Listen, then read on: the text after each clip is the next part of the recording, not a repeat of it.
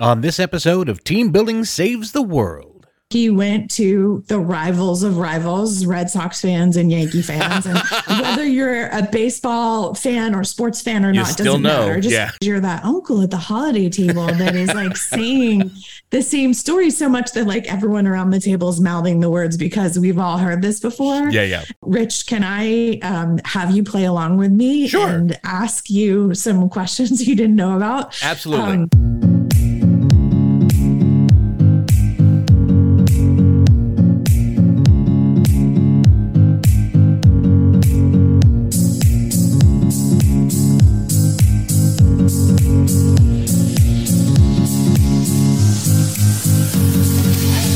Hello, team. It's me, your old friend Rich Rininsland, host of Team Building Saves the World, the show where I speak to thought leaders from around the world discussing variable strategies and tools to help you and your team build a better work environment. And today, I should start by saying once upon a time, as we discuss storytelling with C suite leadership development, culture, and storytelling advisor, Karen Eber. But first, I need to share some love with my supporters at Team Bonding. If your team is ready to experience teamwork through the power of play, then visit teambonding.com to learn more. Now, team, join me in welcoming my guest, author of The Perfect Story, Karen Eber. Karen! Hello to you. Hello. What a welcome. Oh, thank you. Thank you so much. Yeah, I trained a bunch of people just to sit under my desk and applaud randomly. I love that. Who's going to have a bad day when you have your own audience cheering you on? Exactly my thought as well. Karen, thanks again for coming on. Um, can I just start off, let, like I usually do, by asking you to, to explain to my f- team out there who you are and how it is you've gotten into this specific background? I am a uh, owner of a company called Eber Leadership Group that works with other companies on how they're building their leaders, teams, and culture one story at a time. So I'm I'm really trying to save the world from boring meetings by making people better communicators.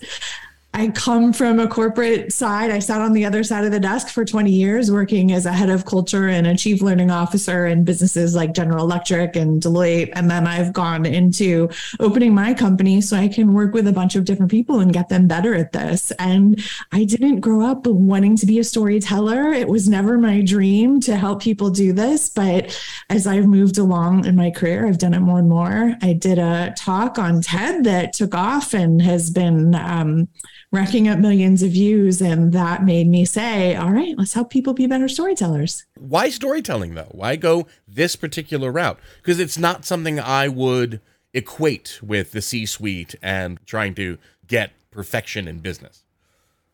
This is the magic of storytelling because it is actually all about the brain and what's happening when you're listening to story versus information. It's Okay. just so much more dynamic. And the focus I take on trying to evolve the conversation is helping people understand what is going on in your head and why is a story going to be more interesting and memorable than reading off a chart of figures or a presentation that um, we've all sat through.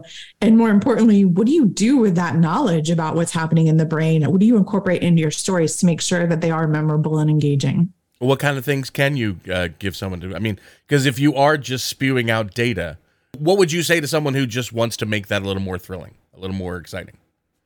I often have to challenge their understanding around the data because so often people think, but it's just so much faster to put up data. and so I will put up one of those Rorschach ink blots Mhm. and I'll ask people, what do you see? And if there's 10 of us, there's going to be 10 different opinions of what Right. we see in it. And that's because part of what's happening in our brain is it hates to have things incomplete and it's trying to figure it out. And so it's interpreting visually what's there. But my interpretation is going to be different from yours and the person next to us because we all have different knowledge and experiences. And the same exact thing happens when we put up a chart of data. We're each doing our own Rorschach test of assuming what the data are and what it means. And so, where I often have to start is challenging people's belief that data speaks for itself, which it doesn't. Data is a very specific type of storytelling that Mhm. has you really think about first, what are you collecting the data for? Like before you actually collect it, what do you want to use it to answer? Because most often we have way more data than we need and we've never thought what we want to do with it. So we put it in a cool visualization tool like tableau and we start tinkering with it but we're still not bringing meaning to it. Mm. so starting to think about how do you want to use this? What questions do you want to answer? And then from there you can start to work a process. But what started you down this road? What made you decide that storytelling was the avenue you wanted to take? Because i've interviewed a bunch of different people on this podcast alone who have all come up with different ways of teaching you know people to give good topic conversations. Um, how to even just talk to their employees or employers on a day-to-day basis? What made you decide storytelling was the method to take it was begrudgingly. I was drug into it. It's the way I would say okay. it. So when I was in these corporate roles at like GE and Deloitte, I was trying to convince people that had budget for um, investment in technology or leadership programs that we needed to move forward. Mm. But there were maybe two people that could say yes, and I was having to talk to 200 people, which meant 198 could say no okay. and would say no. Right. And I would go in and use stories to try to persuade them. And what I found is the story slowed the no. It made the people that could have say, could have, would have, did say no, um, start to be the ones persuading. And so I was using this throughout my career to connect with people and get different outcomes. And as I was doing that, I kept getting, how are you doing that? How can mm. I be a better storyteller? Because so many people do think it's this really hard, elusive, soft skill. And I say I did it begrudgingly because when my talk moved to TED.com and it went viral, it became very clear that I should just focus focus my time and attention there to help people be memorable communicators. Well, from your experience though, where are you getting your impact from? Like, how is this more impactful uh, in communication than just a normal spreadsheet or, or an algorithm or what have you? There's a whole bunch of science, but we could start with the simple piece of as we're listening to um, someone speak, mm-hmm. there's this little small part of our brain called Broca and Wernicke's area that it's the the lexicon of translation. So words come in, we hear them, and our brain looks at our internal dictionary to say, "Do we know this word? Okay, yes, we do. Got it. Comprehension." And when we don't, we're like, "Oh, maybe we should look it up," or you know, maybe we'll forget it. But it's truly words go in, they're processed into understanding, and that's it. About maybe the size of a walnut.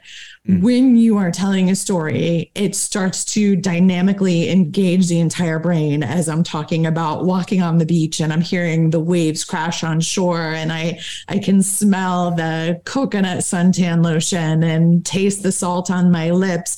My entire brain starts to become activated as I'm engaging senses and details. And so the first thing is from a real estate perspective alone, mm-hmm. you use far more of the brain than just sharing information. Also, if I'm sharing information, more than half is forgotten in over an hour. and if there's no way to interact with it, that's a lot of wasted time yeah. that we spend. Whereas you make that more sticky when you are telling a story. But two other things that I think make it really fascinating is one, stories create this release of this uh, this hormone oxytocin. So this is the bonding chemical that we experience when we feel safe around someone, when we trust someone. So mothers and babies experience this in their bonding period after birth and as the infant is growing. But we can experience it when someone is telling a story. Mm. And the act of me telling you a story creates empathy in you towards me. Your brain is almost saying, like, oh, she trusts me enough to share this. Right. And some empathy is formed. The more empathy that's formed, the more oxytocin that's released. The more oxytocin that's released, the more your brain says, this person feels safe to be around. So this is why you walk into a room and you you feel safe going up to a total stranger and talking to them. There's a little bit of a connection happening and stories yeah. create an even stronger one. The third thing that I think is amazingly fascinating is that we do not make decisions based on data. We love to think that we make logically based decisions, mm-hmm. but we really make them based on our emotions and our experiences. Right. So if you think about um, taking a photo on your phone that gets stamped with the date, location, f stop, all this information stored on there without you even doing anything.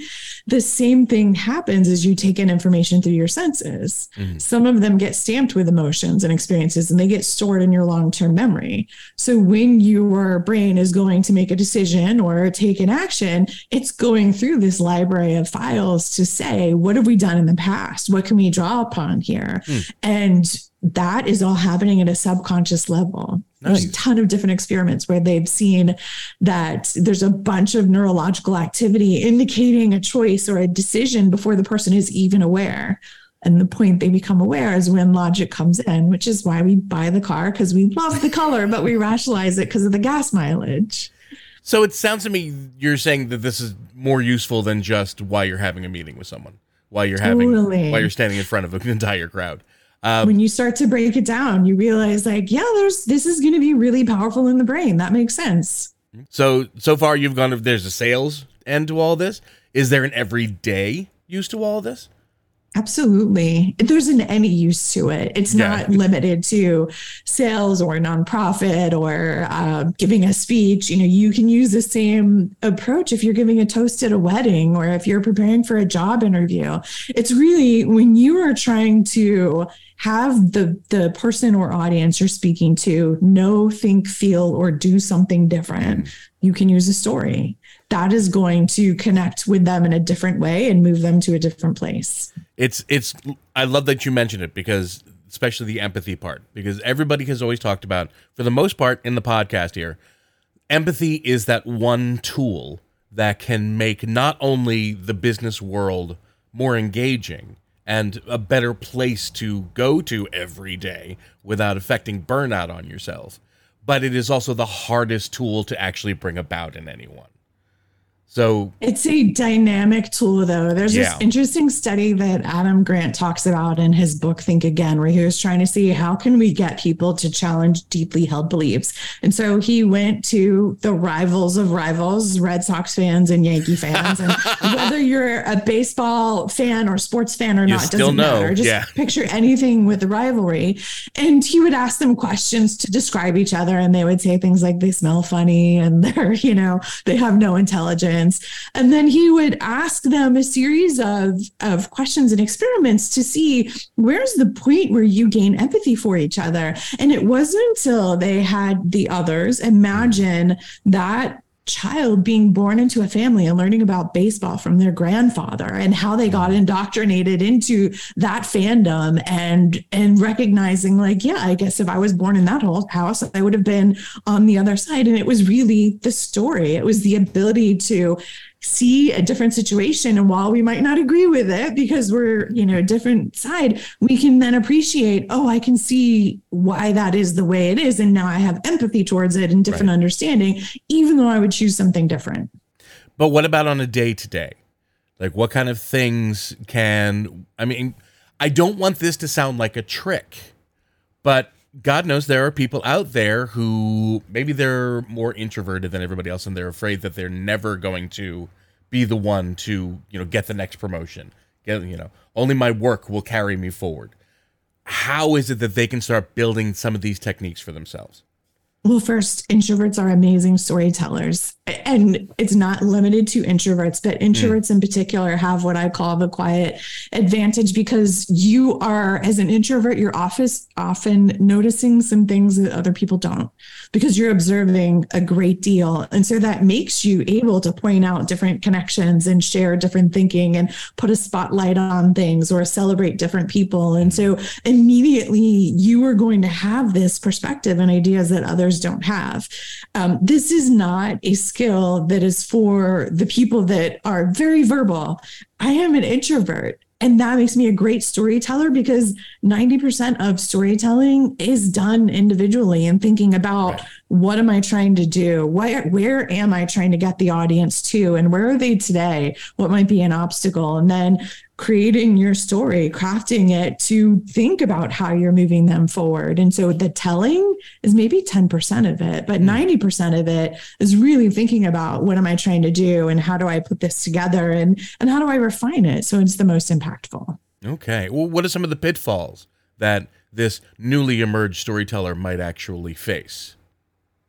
There's a couple mistakes that are frequent, that are common rather. One is that we tell the stories we love to tell, but not the story the audience wants to hear. Okay. So storytelling starts with your audience and not with the story. As much as we fall in love with the story that we hear and we want to share it, it has to be in service of the audience and what you're trying to do. Otherwise, you're that uncle at the holiday table that is like saying the same story so much that like everyone around the table is mouthing the words because we've all heard this before. Yeah, yeah. And so when you start with your audience, you can then think about how to shape the story to get there. Um, when you start with the story, you're often telling the story you want, and it can fall flat. And we've all sat on the in meetings and in situations where someone was come, telling a story because they wanted to. So that's problem one. Okay. Um, problem two is that we often don't leave ourselves enough time to prepare the story. So you can go tell a story in the moment, absolutely. But I feel like the higher the stakes, so in a conversation with people, tell it in the moment, experiment with that. But if you were going to plan to open a meeting with a story, you would want to put a little more practice in it. And what I find is that so often people will spend three hours like perfecting their PowerPoint presentation and lining everything up and thinking like maybe five minutes about what they want to say. Mm. And we need to flip that a little bit. We need to think about what is it that we want to say? How do we work on the story and make sure we've left ourselves enough time?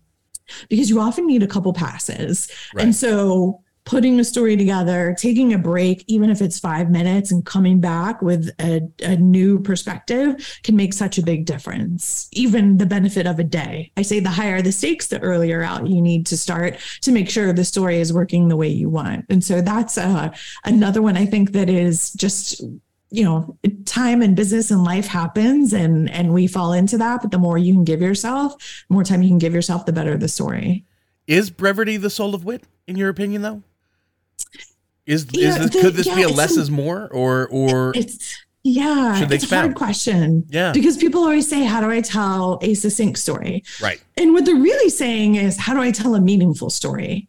We have this fear that I have, you know, 30 seconds to tell a story when I open this meeting. Otherwise, the leader's going to cut me off. And maybe that's true, but they're cutting you off because it's not compelling and you haven't put together a story that has a structure that people can follow. Okay. And so what I always argue is step one is build a story that has structure that's that's going to um, have people follow it. Mhm. If you think of comedians, it's time to have like 14 minute jokes and you were there every step of the way because where is he going to go? We're not going to be telling 14 minute stories, but when it's structured well, you earn permission, often nonverbal, silent permission to keep going. So it's to me less about how do I tell a short story and how do I tell, focus on how do I tell a meaningful story. Once you get the meaningful story, you can figure out what is the small, medium, and large version of this Mhm. because stories will expand and contract based on what you have Right. and how you can make it engaging. Karen, I want to keep talking about this, but as you keep mentioning 14 minutes, Anna is buzzing in my ear, telling me that we're at that point where I need to step away for a second. So give me just a brief moment here where I can step away and tell the story of a company I am very proud to be a part of Team Bonding. Team Bonding was founded over 20 years ago with one simple question How can employees have a great time while fostering strong, authentic bonds between people who work together? No matter where your company is located, Team Bonding offers powerful, engaging, custom team building events designed to get the best out of your team anywhere in the world. They've created a catalog of innovative events using the power of play as a learning tool and tapping into the correlation of work and play.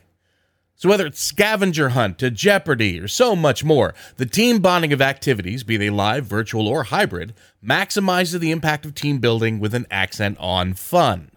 So visit teambonding.com to schedule your event now. Team Bonding, when you want seriously fun results.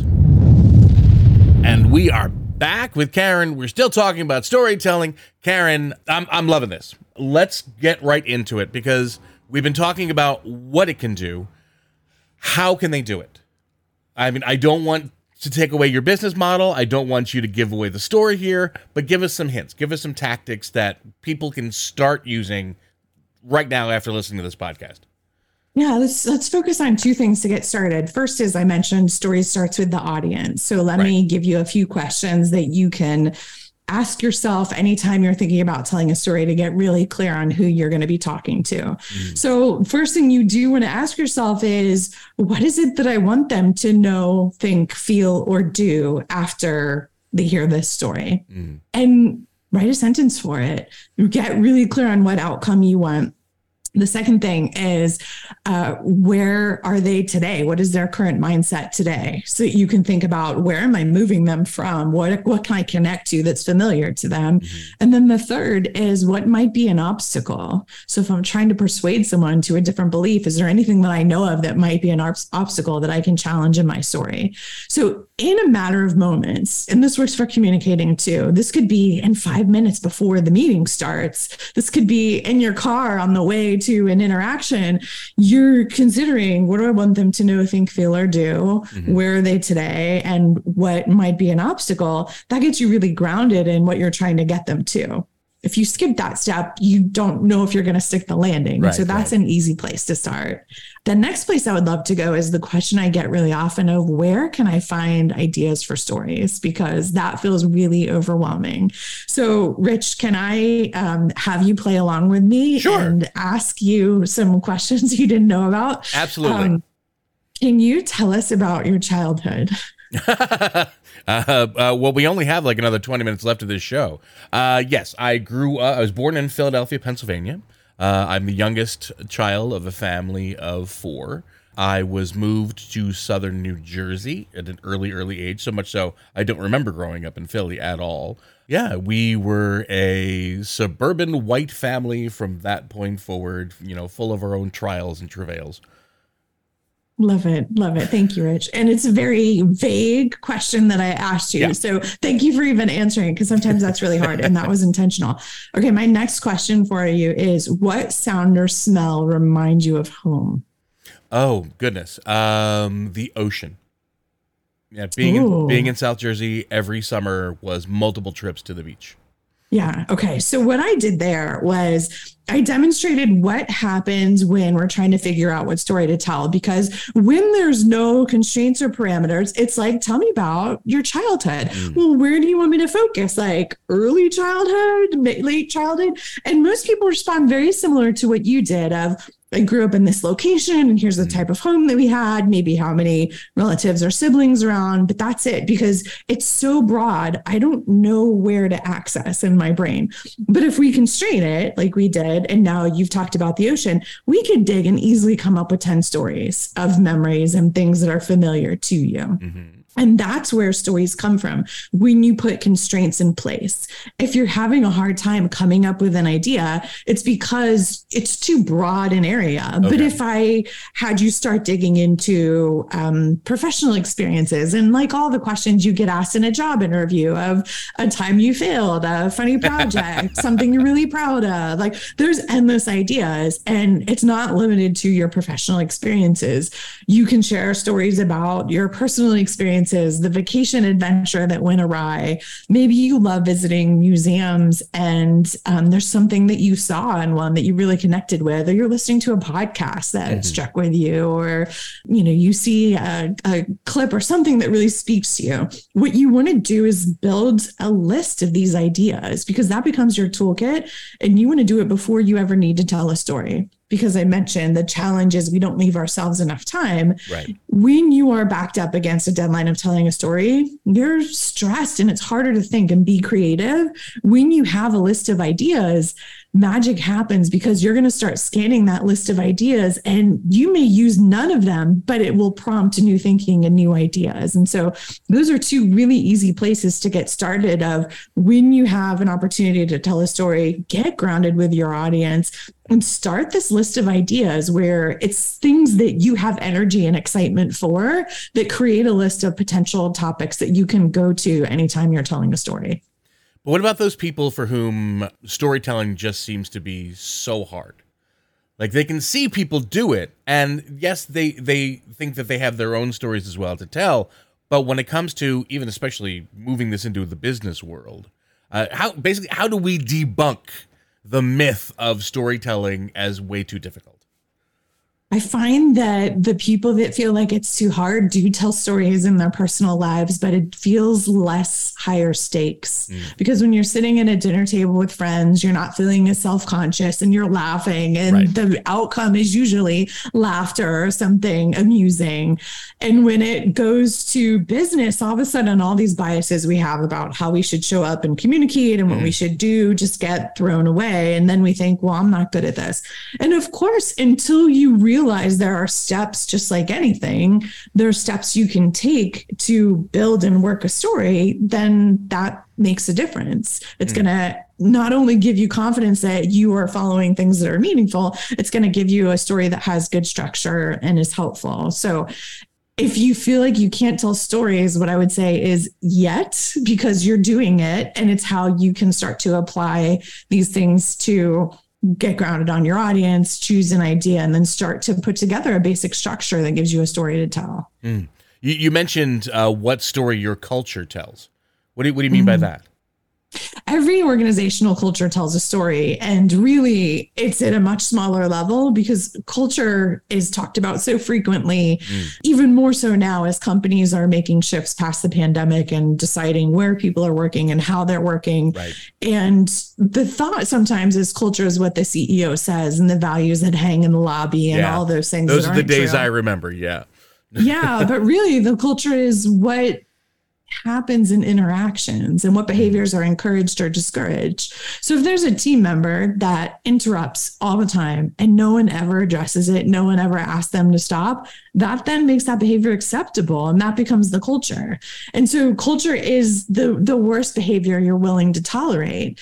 And every culture tells a story. So I love to give the example of if you picture uh, university. So just say Harvard, that most people are familiar with sure. globally. Um, there's a vibe. You picture something with Harvard. For me, I picture Ivy and bricks and you know Ivy League. Yep. But within Harvard, in the different colleges, there's a very different experience. So the College of Engineering is really different than the College of Physics, which is really different than the College of Literature. Right. And so culture is really at that day-to-day level on projects on teams as it is in in Harvard. There's the shared Harvard culture, but the day-to-day experience is going to be very different in the College of Literature than it is in the College of Engineering. Mm. Same thing within a company. The HR function is really different than finance, and yeah. they each have a different vibe and different behaviors that are accepted. And so every culture tells a story of what are we encouraging or discouraging, and how do we shape that to be a place that people can work and and enjoy what they're doing. Getting a little more specific, though, because when you talk about culture, you can also talk about diversity.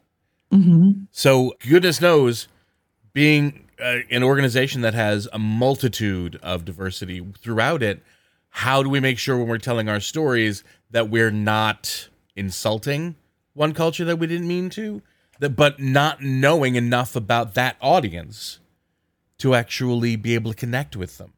So, essentially, what I'm asking is, how can storytelling help to solve the problem of diverse the problems with diversity in the in the business world yeah it can help it can help and hurt so it can help yeah. because you're going to be creating empathy for someone's experiences that might be different than your own or that you're feeling and you didn't know that other people are experiencing and it gives a sense of community mm. you know you look at things like eco anxiety as something that people are very concerned and it is growing the concern is growing among gen z millennials and and more broadly and what they find is when they gather people in storytelling situations they create this empathy and this experience and this feeling feeling of like, oh, we're not alone. Something similar can be happening inside companies where you're creating community and understanding and appreciation for lived and worked experiences that are different than yours. The negative is that if you aren't thoughtful about how you're putting your story together, you are putting a spotlight on one population and potentially neglecting another or putting your own perspective that is missing others. And right. so taking the care to think about what am I trying to do? And and am I amplifying the voices that I need to be amplifying? Mm. So how can we make sure that we're doing it? What kind of things can we watch for? Because part of talking to an audience is getting to learn the reactions of the audience while you're talking to them. So what kind of things can we see just to sort of help avoid the pitfalls as we go? Well, I would say to just finish the thought on things like diversity, the key there is not to have just one person sharing the stories, right? The more different stories and perspectives shared, the more diverse thinking that is there. And so mm. that's always going to be helpful, making sure there's a place and an invitation to hear from um, a variety of people. When you're telling stories, you can often see a physical reaction.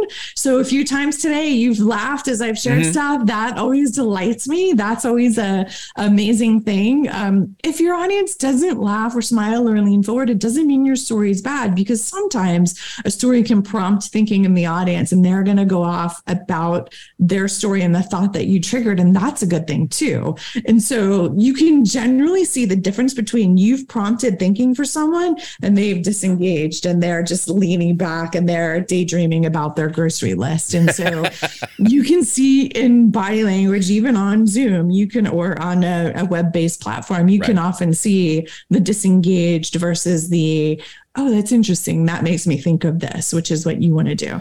Part Occasionally you get, you know, the room is too cold and I'm hungry and it's a little hard to read because we all are going to have those moments. But yeah. most often you see enthusiasm either in the nonverbals or what people share back to you. It's part of what drives me nuts on Zoom when people keep their cameras off. Like I can't even tell if you're enjoying what's happening. So this is good because this is this. Not only are we talking about the storyteller, we're talking about the audience now. How to actually mm-hmm. be an active audience member as well. That could be a whole other episode. I might call you back for, Karen, if you don't mind. I would love it. Speaking of which, is this uh, is all this covered in the Perfect Story, your book? It is. So the perfect story comes from the last line of my TED talk, which is don't wait for the perfect story. Take your stories and make them perfect nice. because people always think like, well, the perfect story I need to tell it doesn't it, it, must be like on a shelf that i can pull off and it's ready. Like it doesn't work that way. Mm. stories become perfect because of what you put into them. And so the book takes you through the process of how do you understand the science? How do you understand what's going on in the brain? And more importantly what do you put in your stories to leverage it? And then it takes you methodically through finding ideas preparing for your audience developing that story engaging the brain um, telling stories with data all the way through making sure you don't manipulate and how you navigate the vulnerability of storytelling. And my favorite part is at the end of each chapter, are these fun little interview vignettes with people that tell stories in different settings. So there's a former creative director at Pixar, an mm. executive producer of The Moth, the, the co-founder of Sundance, a, a physician, people that do this in vastly different ways. And so you get to live in their world for you know 500 words or less to see how they approach storytelling and and see there's so many different ways to do this. What about team building? Uh, because we're focusing a little bit more on my end if you don't mind. Yeah. how is it that storytelling actually can build up a team or bring a team huge together. it's huge. People have experienced this already in informal ways when there's an offsite or a retreat mm-hmm. and when you're getting coffee or tea or over dinner you learn more about someone. And maybe it's that person that really annoyed you and got on your last nerve and then you come away thinking you know they're not that bad. Yeah. What was happening was the empathy and the oxytocin as you shared a little bit about yourselves and your lives that naturally that conversation that naturally comes up so you can lean on that even more intentionally. And I I design and facilitate a lot of offsites, and this is always a piece of it of how are you giving people the chance to learn more about each other, gain empathy for different situations, take the toughest pieces of conflict on the team and unpack that and use stories to get different understanding and shift to some different outcomes. Um, it's also great for visioning and where do we think what would this look like a year from now? What are our clients or customers saying about us? What are we saying about us? And so it's a really nice way to gain understanding, work through conflict, increase trust, and get to strengthened outcomes. Plus, uh, from my own understanding, every shared experience is a shared story. Mm-hmm because that becomes you remember that offsite meeting we had? Yep. do you remember that thing? I can think of a, a, team that they had an experience 20 years ago and the people sit around and laugh about it the same way they sit around and laugh about events from college that they had. It's uh, you know these are all bonding moments and stories can help facilitate that. Okay. As a corporate manager let's step into those shoes for a second. How is it that i can help my team to better build this skill for themselves when you share stories, they're going to have increased trust in you because it is almost this signal to the brain that is, oh, this person trusts us enough to share this. Mm. Now, stories don't have to be pers- like your most intimate, private experience. Right. I always say that personal doesn't mean private stories are always personal because it's why you are telling it. Even if you're telling someone else's story, you are bringing your personal perspective and your reason for telling it. So they're always personal, but that doesn't mean you're sharing something really private. And so I find leaders often say, but I don't want to talk about my family. I don't want to talk about you don't have to. Right. But when you do share a story, you start to get this response. Um, if you create this habit of sharing stories about mistakes and lessons learned, you're starting to create psychological safety on the team and say, it's okay for us to talk about these things. Not only is it okay, it's important so we can learn from each other and understand. But as the leader, you need to lead that. Mm. Otherwise, mm. it is incredibly vulnerable for someone to be like, yeah, let me tell you about this mistake I just made in front of all of these people. So it can create the culture that you want on your team. It can increase trust and have your team members have more trust in you, mm. and you can help shift them to a different place. The other thing is that stories lower defensiveness. So when I'm working with teams where there's a lot of conflict or there's a problem, I will often tell a story that another organization has experienced. Mm. And once they recognize, oh, this isn't just us making mistakes, like other people struggle with this too, the defensiveness comes down. And then they're able to really have a discussion about why is this happening and what do we want to do different. And so it's a tool that can help create shifts in so many ways. Can it be as simple as just walking up to an employee or someone who happens to be under me in the in the stratus of the organization and simply saying, "How was your weekend?" Yep, I worked with a leader who was stiff and awkward, very stiff and awkward, and someone pulled him aside at one point. It wasn't me. Someone pulled him aside and said, "You know." You would do better to start with like maybe a little anecdote from your weekend. Because he was coming in prepared with his agenda and he would jump right in but everyone was just like it's so stiff. You feel like you know you're on your best behavior. And he started to come in and say oh my wife and I tried this restaurant this weekend and you know very short thing. And then he would kick off the agenda huge difference mm. because he was now relatable. He was human. He didn't jump right in. He created this um, almost like releasing of the pressure in the room where the energy changed. And so it doesn't have to be elaborate. In this case, the whole outcome that he wanted was to be more human. And so that's what the story did. And it made a big difference. And so it, it became a little formulaic of it was like, okay, we know he's going to start with this story and then he's going to go. but you noticed a difference when he started with the story and when he didn't. Now, going higher up the ladder in this increasingly hypothetical corporation that we have let's look at the the higher ups. How is it that encouraging this can actually bring about you know a, a wider target audience for us and and building stronger relationships? I think that stories create a leadership tail so I worked with a company where the CEO of the organization every two, three weeks would write a short story based on something he learned from a client, an interaction, feedback he got, a hmm. mistake. Mm. And it would be like a simple paragraph of here's what happened and then here's what he took away.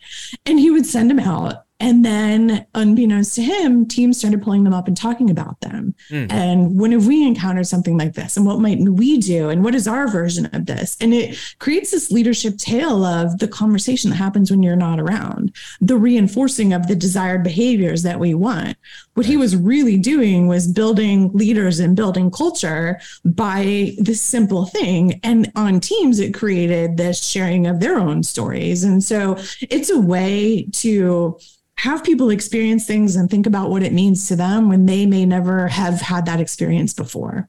Mm-hmm. That makes them so much more prepared for when they encounter something similar it creates this environment that shows what is encouraged or discouraged. It's what's repeated and discussed when you're not around. It is far more engaging, memorable, impactful than you coming out and saying, here's our strategy and our values. Right. It's showing what that experience is. And so it really extends your leadership and is a um, important tool to incorporate. Karen, I could keep talking about this forever, but unfortunately, we do have a limited amount of time. Did you have fun being here today? Absolutely. Will this now be a part of your story moving forward? Heck yeah.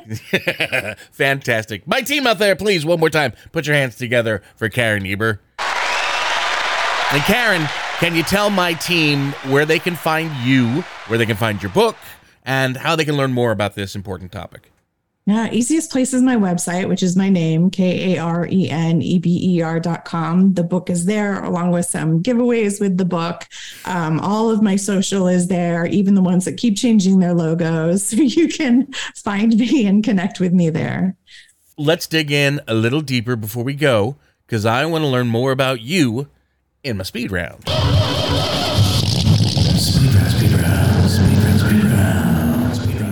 As I had started to describe to you before we came on the show, this is just 60 seconds. I'm going to play some music that just keeps me in mind of where we are in the time.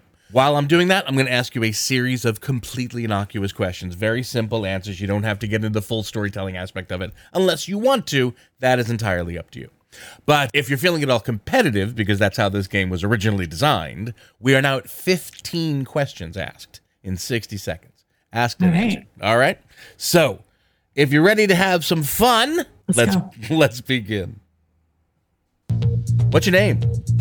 Karen Eber, How many kids do you have? zero, How many pets? two. If you could ask your pet a question and get an answer, what would it be? Why do you wake me up in the middle of the night? What's your favorite children's book? the Mischievians by uh, Joyce Williams, William Joyce. Nice. If you could be any cartoon character, which one would you be? Felix the cat, Excellent. Favorite ice cream flavor? vanilla. Would you rather live in the past or the future? Mm, the future. What's your most embarrassing childhood memory? Uh, I broke my arm when I was 11 years old by skating into a wall. What's your best childhood memory? Getting my cast off? Favorite holiday? Thanksgiving. If you could eat one food for the rest of your life, what would it be? Pizza. And if you could talk to anyone from history, who would you like to talk to? Robin Williams. Oh, that's good answer. Right? Such a good answer. You got I tried to do a conversation through Chat GPT and it's failed miserably. well, but um, Chat GPT does nothing but fail. I keep telling people this. it's all the prompts, but at some point it's going to happen. All right, Karen, 13. Really Oh. great job. No, 13 is fantastic. I loved it.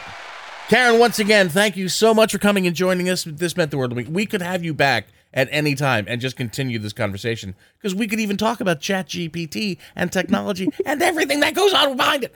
Ah, but we don't have I time. would love it. Thank you. Thank you so much. And thank you, my team out there. That's it. We've wrapped up yet another episode of Team Building Saves the World.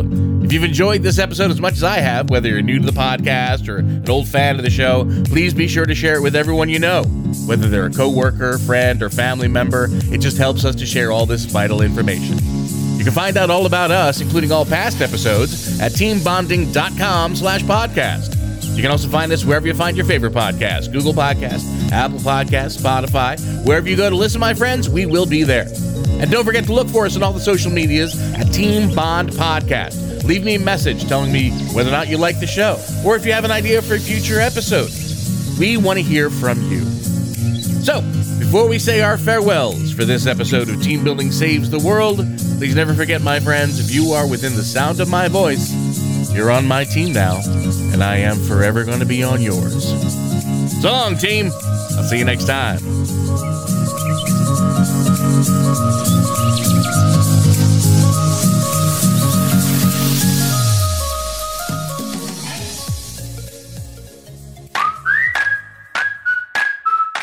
Said that you learn more about a person in an hour of play than in a year of conversation. So why not put your coworkers to play with the help of the team at Team Bonding? Team Bonding was founded over 20 years ago with one simple question. How can employees have a great time while fostering strong, authentic bonds between people who work together? Their catalog of innovative events includes scavenger hunts, Jeopardy, and much more. Each activity, whether live, virtual, or hybrid, maximizes the impact of team building with an accent on fun. Visit teambonding.com to schedule your event now. Team bonding when you want seriously fun results.